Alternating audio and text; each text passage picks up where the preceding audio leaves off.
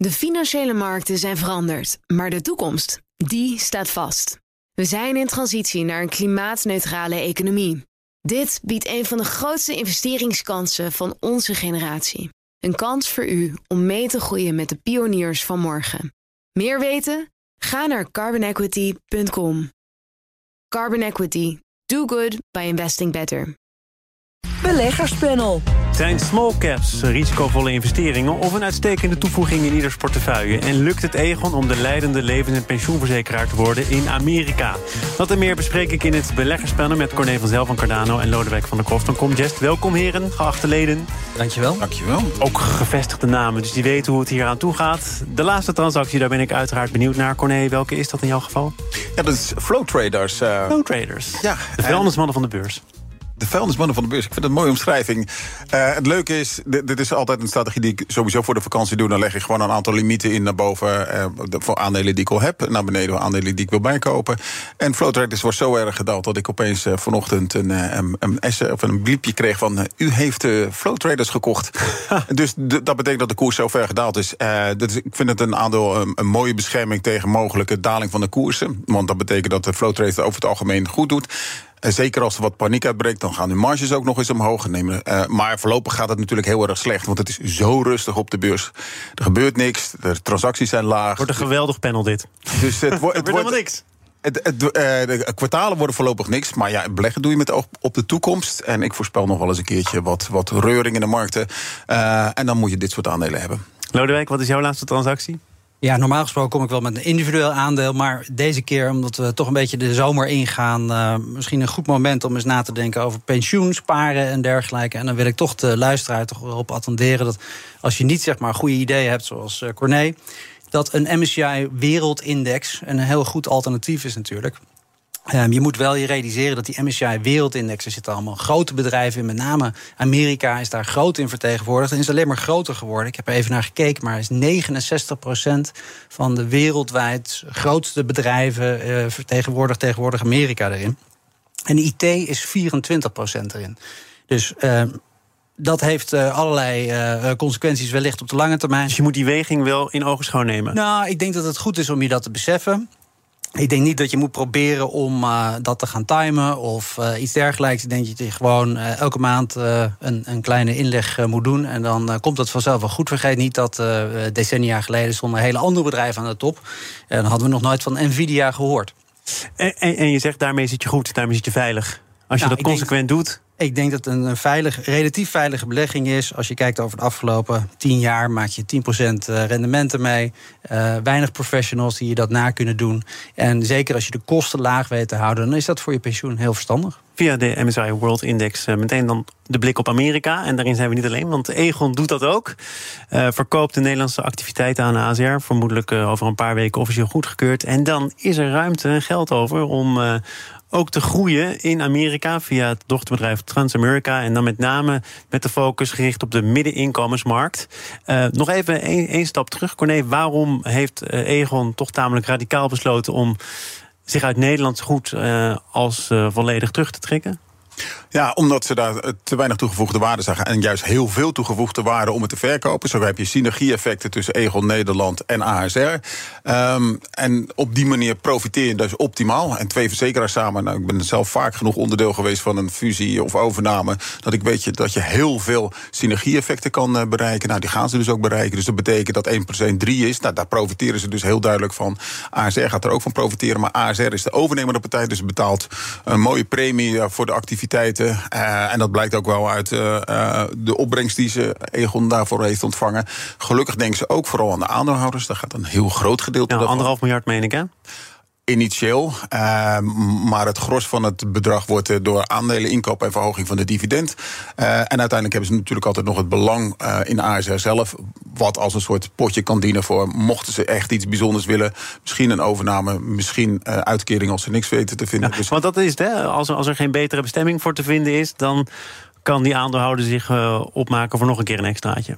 Ja, inderdaad. Ik zag een analist uh, snel uitrekenen dat uh, uh, wat er nu bekend is, dat ze dus 80% van de totale beurswaarde in de komende vijf jaar kunnen uitkeren aan de aandeelhouders. Overigens gelijk eventjes full disclaimer, ik heb zelf aandelen Egon. maar dat betekent dus dat er de uitkeringen die mogelijk zijn serieus groot kunnen zijn van ten opzichte van de huidige prijs. En dat is best wel leuk. En de huidige CEO laat zien dat hij doet wat hij belooft. En dat is denk ik een hele belangrijke voorwaarde. Want er zijn wel meer bedrijven die heel veel beloftes hebben. Maar deze voert het ook echt daadwerkelijk allemaal uit. En het feit dat je als Nederlands bedrijf je Nederlandse tak verkoopt aan iemand anders. vind ik toch wel een uh, getuige van het feit dat je echt ver bereid bent te gaan. En dat zullen niet veel andere bedrijven. Bold move. Uh, moet dat geprezen worden, Lodewijk? Nou, dat lijkt me wel. Ik, uh, ik kan me er heel, helemaal wat bij voorstellen. full disclosure, wij hebben geen positie in Egon. Maar je, je, hebt ook wat minder met verzekeraars, als ik goed ben nou, Verzekeraar vinden wij lastig te waarderen eerlijk gezegd. En ook als ik nu naar de cijfers weer kijk, uh, dan uh, denk ik van goh, dit, er, er, valt heel veel financial engineering op los te laten. Corné gaf daar twee mooie voorbeelden van. maar aan de andere kant, waar is de groei?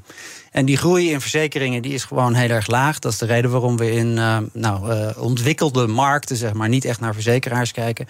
Egon denkt dat de groei in Amerika een stuk hoger is. En dat is de reden waarom ze voor Amerika kiezen. Maar, maar Amerika maanden... is toch ook een ontwikkeld land, of niet? Ja, maar ze zien een, stuk van de markt die uh, minder verzekerd is. En daar willen ze zich op richten. Dat kan heel goed zijn. Een paar maanden geleden hadden we het hier ook over Egon. Toen wilden ze richten op Brazilië en China.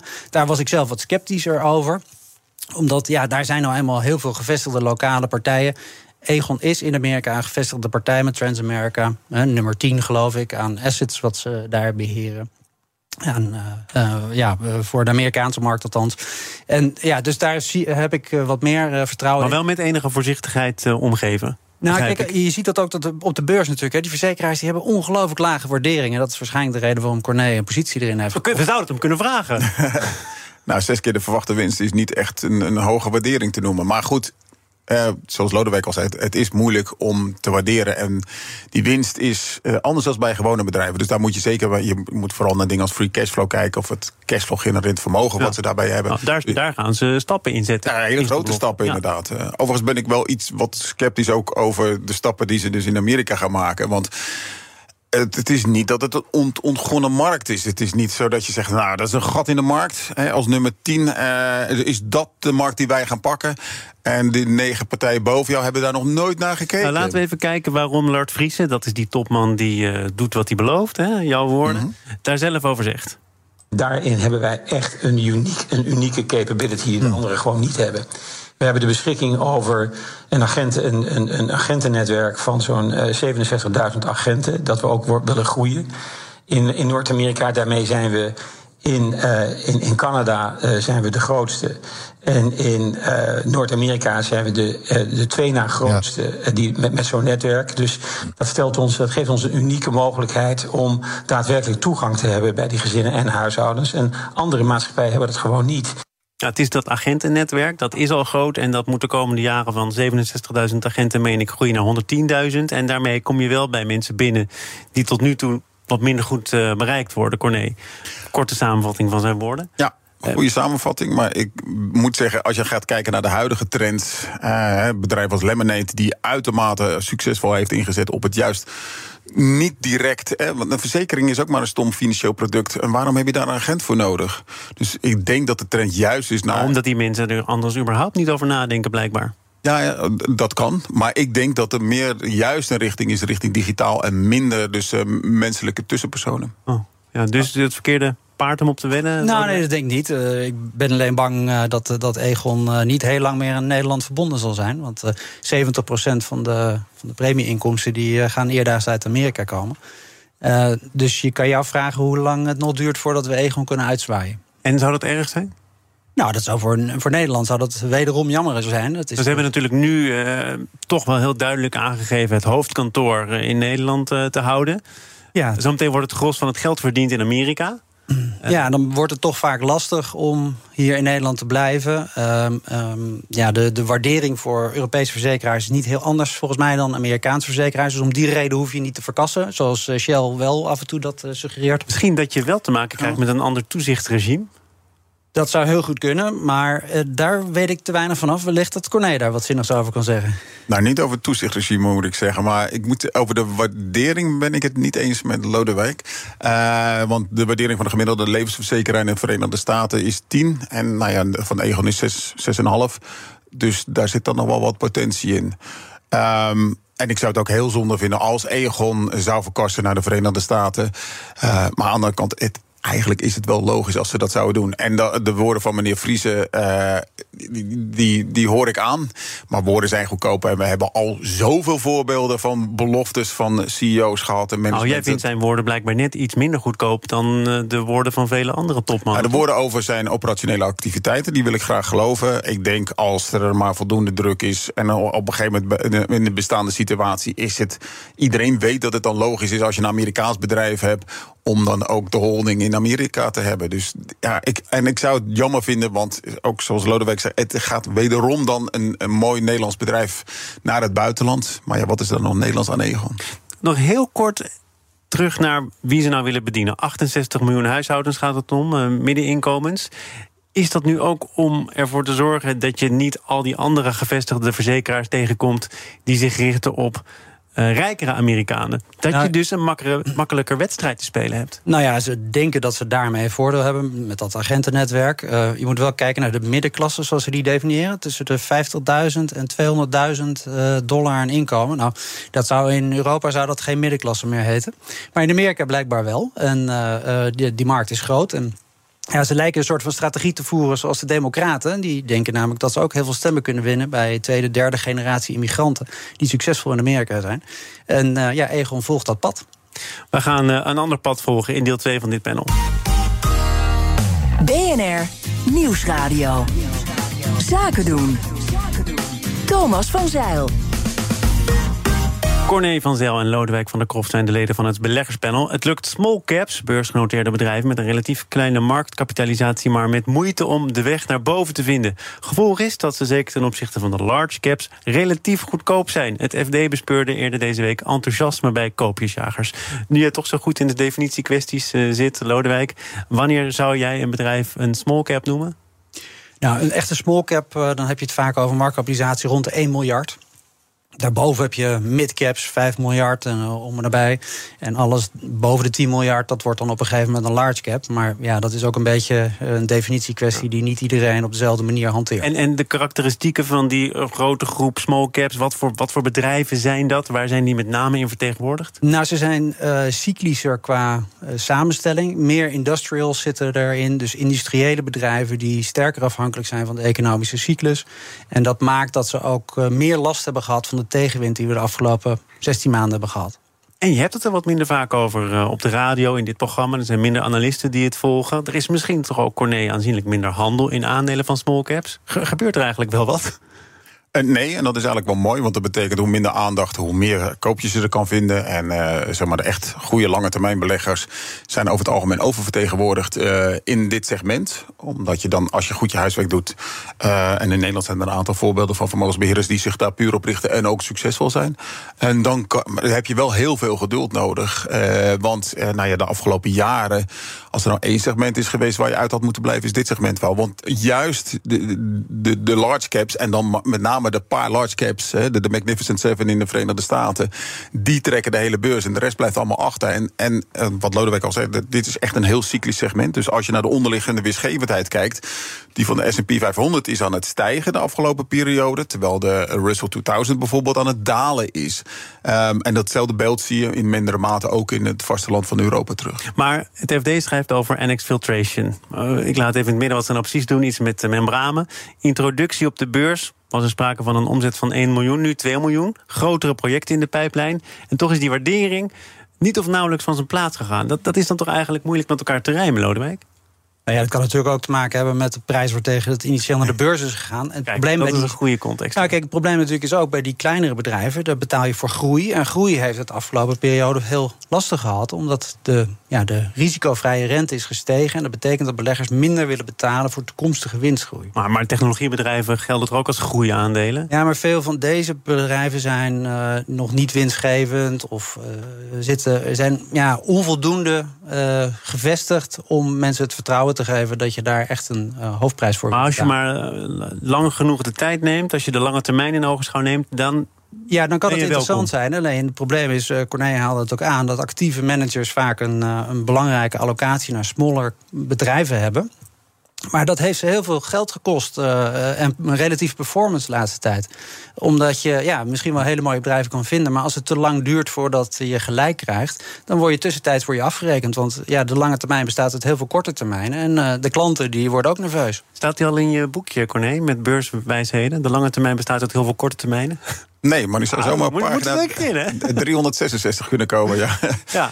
Uh, moet je nu, uh, want dat was een beetje de teneur in het uh, FD-artikel... op zoek naar koopjes, of is het moment nog niet daar?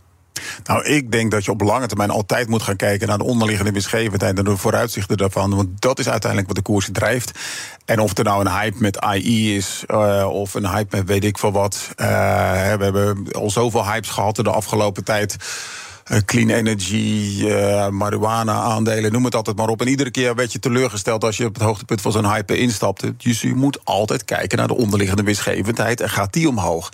En als dat bij NX zo is, dan uh, ik ken de case zelf niet, maar uh, ik denk wel dat de IPO een belangrijke rol speelt. IPO is probably overpriced. Zou zomaar eens ook voor dit bedrijf kunnen gaan. Nogmaals, ik ken de case niet goed genoeg om daar echt een significant waardeoordeel over te geven.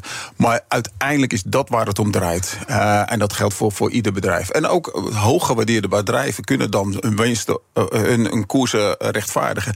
door maar hard genoeg te, te waarderen. Amazon was ook ooit eens een heel duur bedrijf. Google ook, ASML ook. Tot slot, twee Duitse bedrijven in de problemen. Het chemiebedrijf Lanxess kondigde een eh, winstwaarschuwing af. Leidde tot grote beroering in de hele sector. Siemens Energy, ook van Duitse origine, moest toegeven dat het nog altijd worstelt met technische problemen van zijn windturbines. Gaat ze ook veel geld kosten. Laten we Corné beginnen bij Lanxess. Uh, oud onderdeel van Bayer. Uh, moest dus zeggen dat het allemaal tegenviel, dat de vraag maar niet echt op stoom kwam. En dat leidde ook tot paniek of tot koersdalingen bij collega chemiebedrijven. Waarom is dat zo? Dat je als het ene bedrijf uh, sombere berichten naar buiten brengt, plotseling ook rode vlaggen ziet bij anderen? Nou, om de simpele reden dat als je gaat kijken naar de factoren waar Lexus het over heeft, eh, hogere kosten, moeilijk doorprijzen van uh, richting de eindproducten, dat iedereen denkt, ja, maar daar kan iedereen dus last van hebben en dus gaan alle koersen naar beneden. Het is wel zo als je uh, sinds de afsplitsing gaat kijken dat Lexus eigenlijk altijd al een probleemkindje is geweest binnen de hele sector. doen zij het bij verre het slechtste over de lange dus termijn. wat voor Lanxess geldt, geldt niet per se voor BASF om maar een bedrijf te Nee, dus dat, dat wordt interessant. Maar dat zijn wel dusdanig algemene factoren eh, waar uh, een Barsef ook mee te maken heeft. Die heeft ook te maken met hoge energieprijzen, hogere inputprijzen, hogere loonkosten. Uh, en dus was dat gewoon meer een alarmsignaal van, joh, let op, dit zijn algemene kostenontwikkelingen. Daar kan iedereen wel eens last van maar wat, wat zegt het over... Uh, de gemoedsrust op de beurs. Dat als je iets moet melden dat een beetje tegenvalt, dat je daar direct op wordt afgerekend. En jij niet alleen, maar de hele sector. Nou, de koersen hebben het natuurlijk op zich heel erg goed gedaan dit jaar. Dus, eh, en de onderliggende verwachte winsten zijn per saldo over de MCI World gemeten eh, een paar procent gedaald. Dus dat betekent dat echt wel heel veel verwachting in zit dat het allemaal goed zou komen. Ja, en als het dan toch opeens niet goed komt, dan zijn de koersdalingen uh, vrij groot. En uh, we hebben best wel een lijstje gehad. Uh, even uit mijn hoofd gehad, 15 grote winstwaarschuwingen dit seizoen al. En over het algemeen worden die echt wel hard afgestraft. En nou weet ik niet hoe, in dat historische context is, maar dat de afstraffing groter is dan uh, in andere periodes. Dan naar een serieuze afstraffing van Siemens Energy. Verloor vorige week, eind vorige week, meer dan een kwart van zijn waarde, beurswaarde. Allemaal te wijten aan sores bij een Spaanse dochter in windturbines. Lodewijk, wat scheelt eraan? De nou, rekening loopt op, geloof ik. De rekening loopt op. De rekening loopt op naar 1 miljard euro. Alleen er ging wel 7 miljard van de marktkapitalisatie van bedrijf af. Om uh, ja, eigenlijk aan te sluiten bij de opmerking van Corné net. Dat uh, in deze periode bedrijven hard worden aangepakt. Uh, als het eens een keertje tegenvalt. En het probleem voor uh, dit bedrijf is enerzijds specifiek. Er zijn maar een aantal specifieke problemen in die windturbines. Aan de andere kant kan je zeggen dat die hele clean energy uh, heeft het toch ook al heel erg lastig. En dat zat, zit ook weer in dat groeiverhaal. Groei heeft het over de hele linie lastig. Ja, maar Europa, uh, Fit for 55, uh, reductie, nieuwe vormen van het energie. Zijn, het zijn natuurlijk uiteindelijk zijn dit allemaal infrastructuurbouwers. Ze hebben in, uh, inputkosten, ruwe materialen die ze moeten aanschaffen, kosten die niet doorberekend kunnen worden. We hebben het net bij Langs erover gehad. Daar heeft dit soort, dit soort partijen hebben hier ook gewoon last van. Dus het komt ook niet op korte termijn. Dus het is ordinaire margedruk die er plaatsvindt. Of het nou in de solar panels is of in de batterijenbusiness. Maar mag toch wel enige verbazing wekken dat uh, terwijl iedereen de mond vol heeft over de energietransitie, daar ook budget voor reserveert. Dat deze bedrijven blijkbaar niet komen bovendrijven. Sterker nog, sterke tegenwind, om het maar even zo uit te drukken, ervaren. Nou ja, uh, Siemens Energy maakt geen winst. En de hoop is dat het de komende jaren wel gaat gebeuren. En uiteindelijk komt men. We hebben twee jaar geleden een enorme hype gehad. Uh, in alle alternative energy. De, de, de clean energy ETF's is dramatisch geweest sinds die, die hele hype. Dus wat dat betreft komt nu het besef... ja, ook die bedrijven moeten winst gaan maken. En als ze dat niet kunnen, worden ze afgestraft. Dus uh, ja, het, is leuk dat er zoveel lange termijn groei en hoop in zit. Uh, en ik denk ook wel dat het eruit gaat komen. Maar uiteindelijk in de tussentijd moet je wel winst gaan maken. En dat geldt voor alle bedrijven. En in alle hype zie je dat er heel veel hoop is... met heel veel verwachtingen. Uh, maar als het er op korte termijn niet uitkomt... kunnen mensen best wel teleurgesteld zijn. Weet je, net als bij Jerry Maguire, klassieker, een film... show me the money. Dat uh, hebben jullie niet gedaan. Wel je wijsheden weten te etaleren. Inclusief een tegelwijsheid voor de volgende druk van het boek van Corné. Corné van Zel van Cardano, dank voor je komst. Zeg ik ook tegen Lodewijk van der Kroft van Comgest. Uh, tot een volgende keer. Beleggerspanel wordt mede mogelijk gemaakt door Annexum. Al meer dan 20 jaar de aanbieder van vastgoedfondsen. En dat panel is ook te beluisteren als podcast. Abonneer je vooral even via je favoriete kanaal of via de BNR-app. Zometeen gaat het over de strijd tegen ontbossing of de strijd voor de zwarte jaguar. De financiële markten zijn veranderd, maar de toekomst, die staat vast. We zijn in transitie naar een klimaatneutrale economie. Dit biedt een van de grootste investeringskansen van onze generatie. Een kans voor u om mee te groeien met de klimaatoplossingen van morgen. Meer weten? Ga naar carbonequity.com. Carbon Equity. Do good by investing better.